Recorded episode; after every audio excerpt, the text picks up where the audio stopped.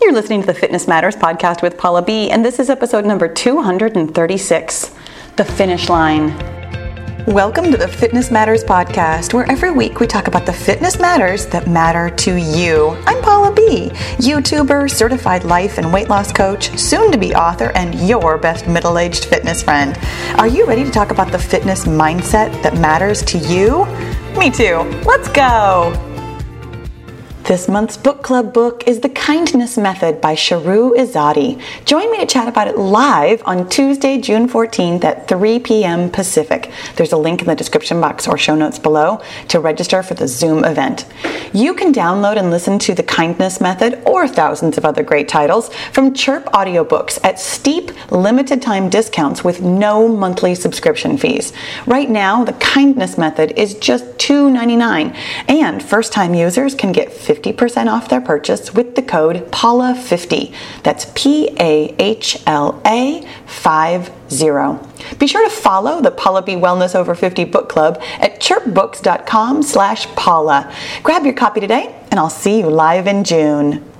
Well, hello, hello, my friends. It is so good to be here with you for another episode of the Fitness Matters podcast. And I, for whatever reason, as I was doing the intro, I was like, Okay, I hope this doesn't sound like I'm telling you, because you know how, like, maybe you don't know, but in all of my workouts, I have a YouTube channel, by the way. If you came to me from the podcast and you don't know, if you don't know who I am, I'm Paula B, your best middle aged fitness friend, because I have a YouTube channel where I post full length follow along workouts. And one of my little catchphrase things is that we get to the end of a workout and we've done, you know, the circuit or whatever, and then I'm like, oh, we're done, but we're not quite finished. So for me, that word finished really has like a very finished connotation as opposed to the word done. And I just want to reassure you, all of you, in case it crossed your mind, like, oh my gosh, Paula's finished. No, I'm not, not even close. I am just getting started, my friends, in so many ways, in so many ways. And this is what I want to tell you today. I don't have I don't have a lot of theory today. Today is a little bit more of like a pep talk that I need, and therefore I'm going to share it with you because sometimes this is what happens to me. I get in the middle of like a churn of thinking, and I will tell you that my, my churn this morning with my own journal was four long pages of nothing but my brain complaining about how everything is going wrong in my life right now and nothing is going right and everything is bad and awful and it'll never turn around. And I was like, Okay, I see you. I see you. I acknowledge you. Thank you so much for getting out on the paper so that you're not churning around in my head. But also, sometimes when we're in the middle of that kind of thing, Yes, you know what to do. You use the two step tool. I did. I used it. I found the thoughts, four pages of them. I decided which ones of them were helpful. Not a single one of them. I took a look at what kinds of thoughts they were. Almost every single one of them was something that I call I call it a blurry worry and we haven't talked about this on the podcast. This is something that I talk about all the time with the Get Your Goal group, which we do I mean we do the same work in the Get Your Goal group. It's just that we really take it like one layer deeper. There's a lot more theory and I know sometimes here on the podcast you're like, um, Paula, it's kind of all theory. Totally true. But also in the Get Your Goal group, it's a lot more theory. It's a lot more theory so you know what to do kind of conversations. And a blurry worry, just super quickly, it's it's a worry about something will go wrong, but it's a really specific kind of worry about like the future or about the past or about something that's going on where you use a word like enough or too much or not enough or, or something that is really non-specific your brain will do this to you and i apologize i really am going to explain this to you your brain will do this to you because it feels so scary. I mean honestly your brain is legitimately just throwing out junk because these are thoughts that you have picked up somewhere along the line. It's just a recycled thought from somewhere else in your life. It's an automatic thought that really has almost nothing to do with what's actually going on with you. And that's why it feels so like amorphous and smoky and yucky is because there's nothing to hang your hat on. So and again, since I'm already since I'm already here, let me just go ahead and tell you what to do with a blurry worry. You define it.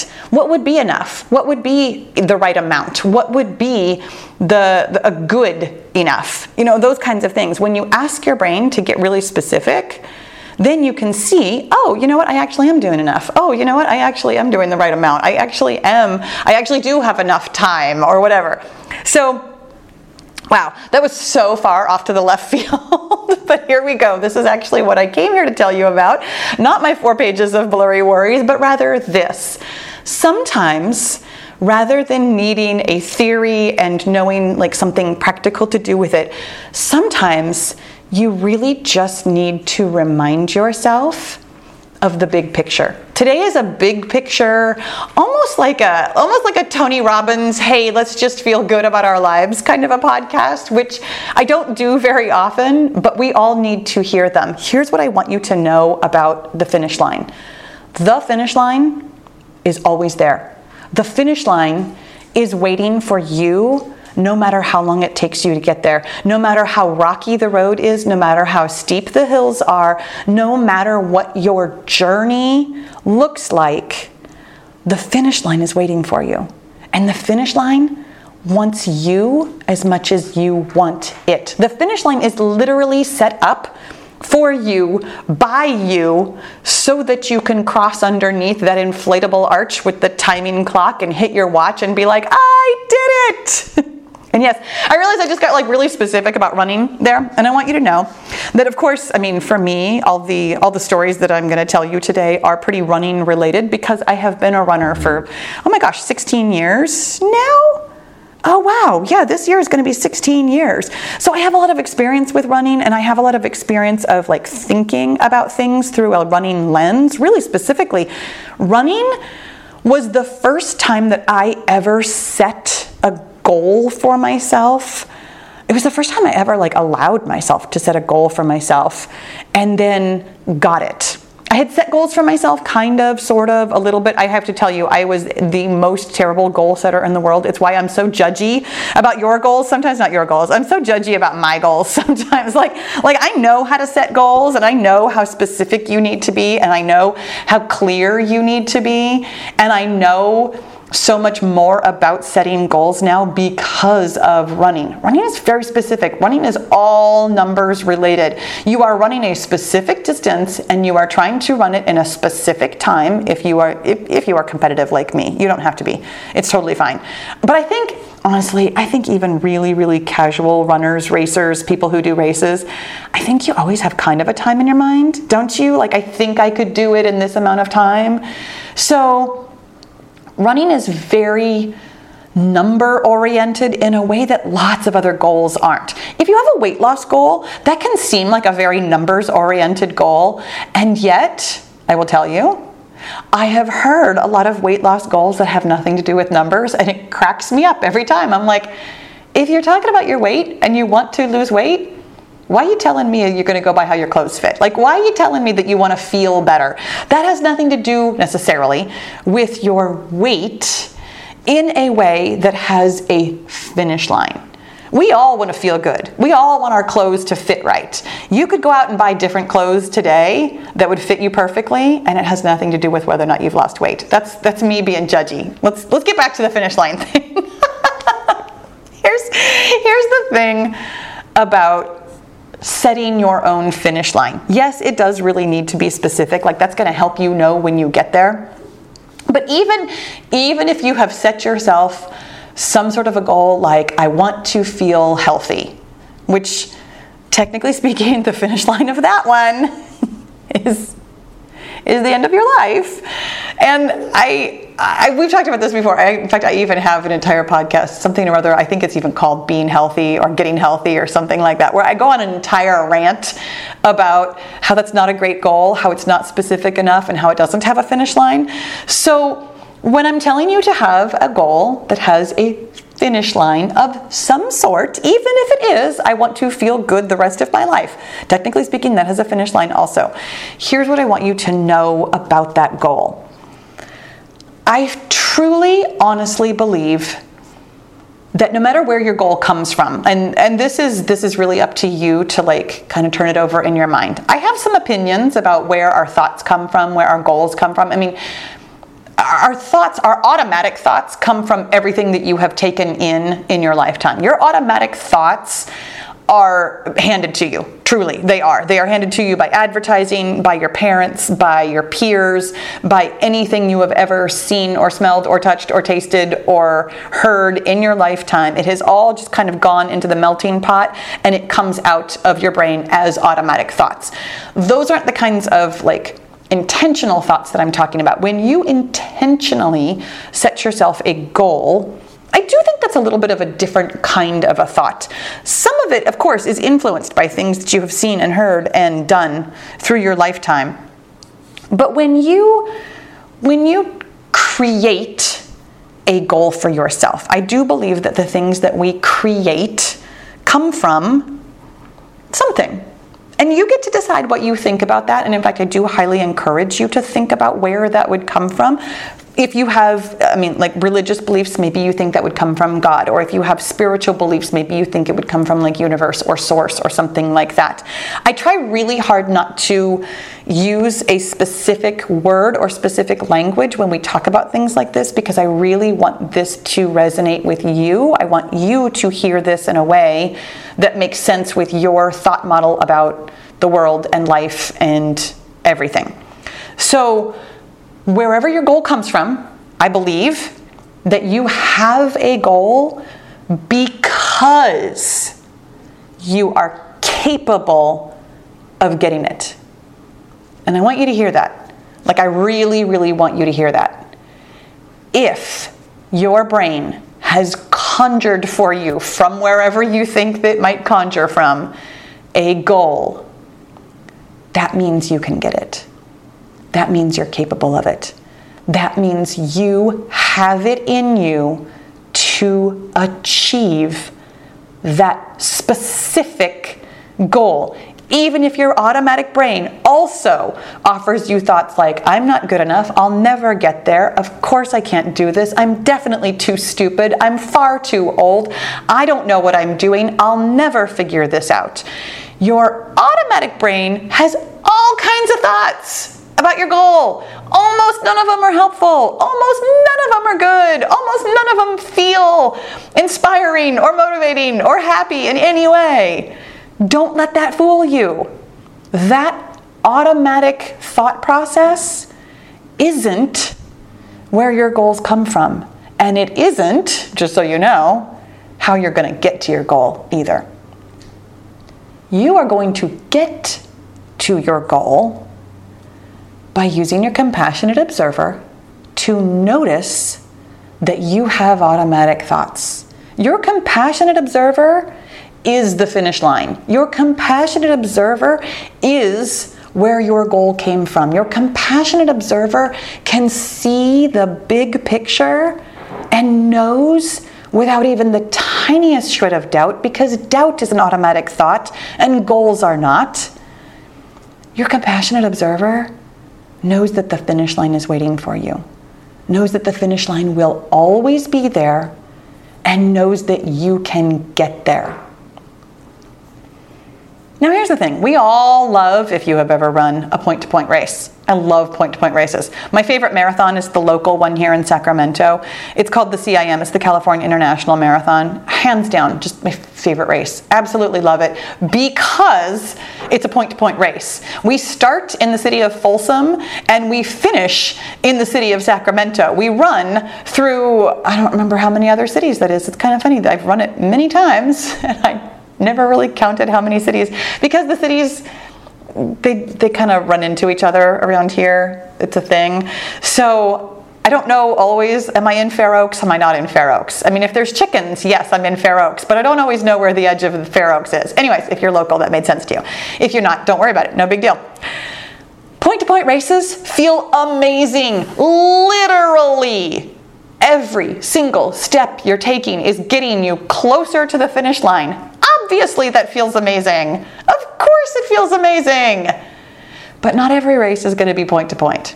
the race that you are running right now, your journey for whatever goal you are getting for yourself right now, you might be doing something like the first 100K that I ran. I've actually only ever, ever run 100K, but I have run 110K, which is why I always refer to the first one as my first 100K because technically speaking, I ran over that one other time, but I've only ever finished one where the finish line was at 100K.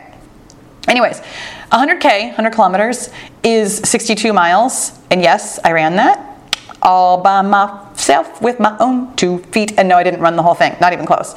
I did a lot of walking. I did a lot of sitting during that race, as a matter of fact. because, and here's the point that I'm going to tell you that particular race that I ran, and not all 100Ks are like this, but the particular one that I ran was a two mile loop course. My friends, I ran through the finish line 31 times. 30 of those times, I was not finished. I was just literally going around and around in circles. now, for some people, that might feel incredibly infuriating. It might feel like they are running around in circles. It might feel like they're never going to get done because they're kind of always done because they're never really going to get done because it's kind of the same thing. And why don't I just stop? And why would I keep going? And around and around and around, almost like a blurry worry. I actually loved that race for a couple of different reasons. It was one of the hardest things I've ever done, ever, hands down. I love being able to use the phrase my first 100K. I worked so hard for that race. It was it was beyond me. I mean, and I mean that like it was beyond my capabilities, but I did it anyways, and that taught me more than almost anything else I've ever done in my life. I had a plan and then I went to execute that plan, and then that plan completely and utterly fell apart at mile 22 when I still had 40 more miles to go. I pulled myself up from the depths of the I, I, scraped the bottom of the barrel that day in in ways that I have actually scraped. I, who knew the barrel goes even deeper? I have actually scraped even further bottom on other races, but at the time, I hit the absolute lowest point I had ever hit in any point in in running specifically, but possibly even my life. Like there was just there was a lot of junk going on in my brain that day, and I still finished because the finish line was waiting for me. And at almost any point in time in that race, I could see the finish line, so I knew it was still there. It was really nice. I really I I enjoyed that race in hindsight a lot more than I did while I was doing it, of course, because I said during the race, after the race, and for quite some time after the race, uh, until I ran another one, that I would never run another one because it was the worst distance in the universe. And then, of course, I signed up for something longer. The thing about that finish line is that even though it was one of the hardest things I've ever done, even though it tested me in ways that I did not think I wanted to be tested. Still don't think I want to be tested that way. I knew it was there. And I knew deep in my bones that I wanted to cross that finish line. Like, I wanted, well, and in fact, just so you know, I had already signed up for two other 100K races that I didn't finish.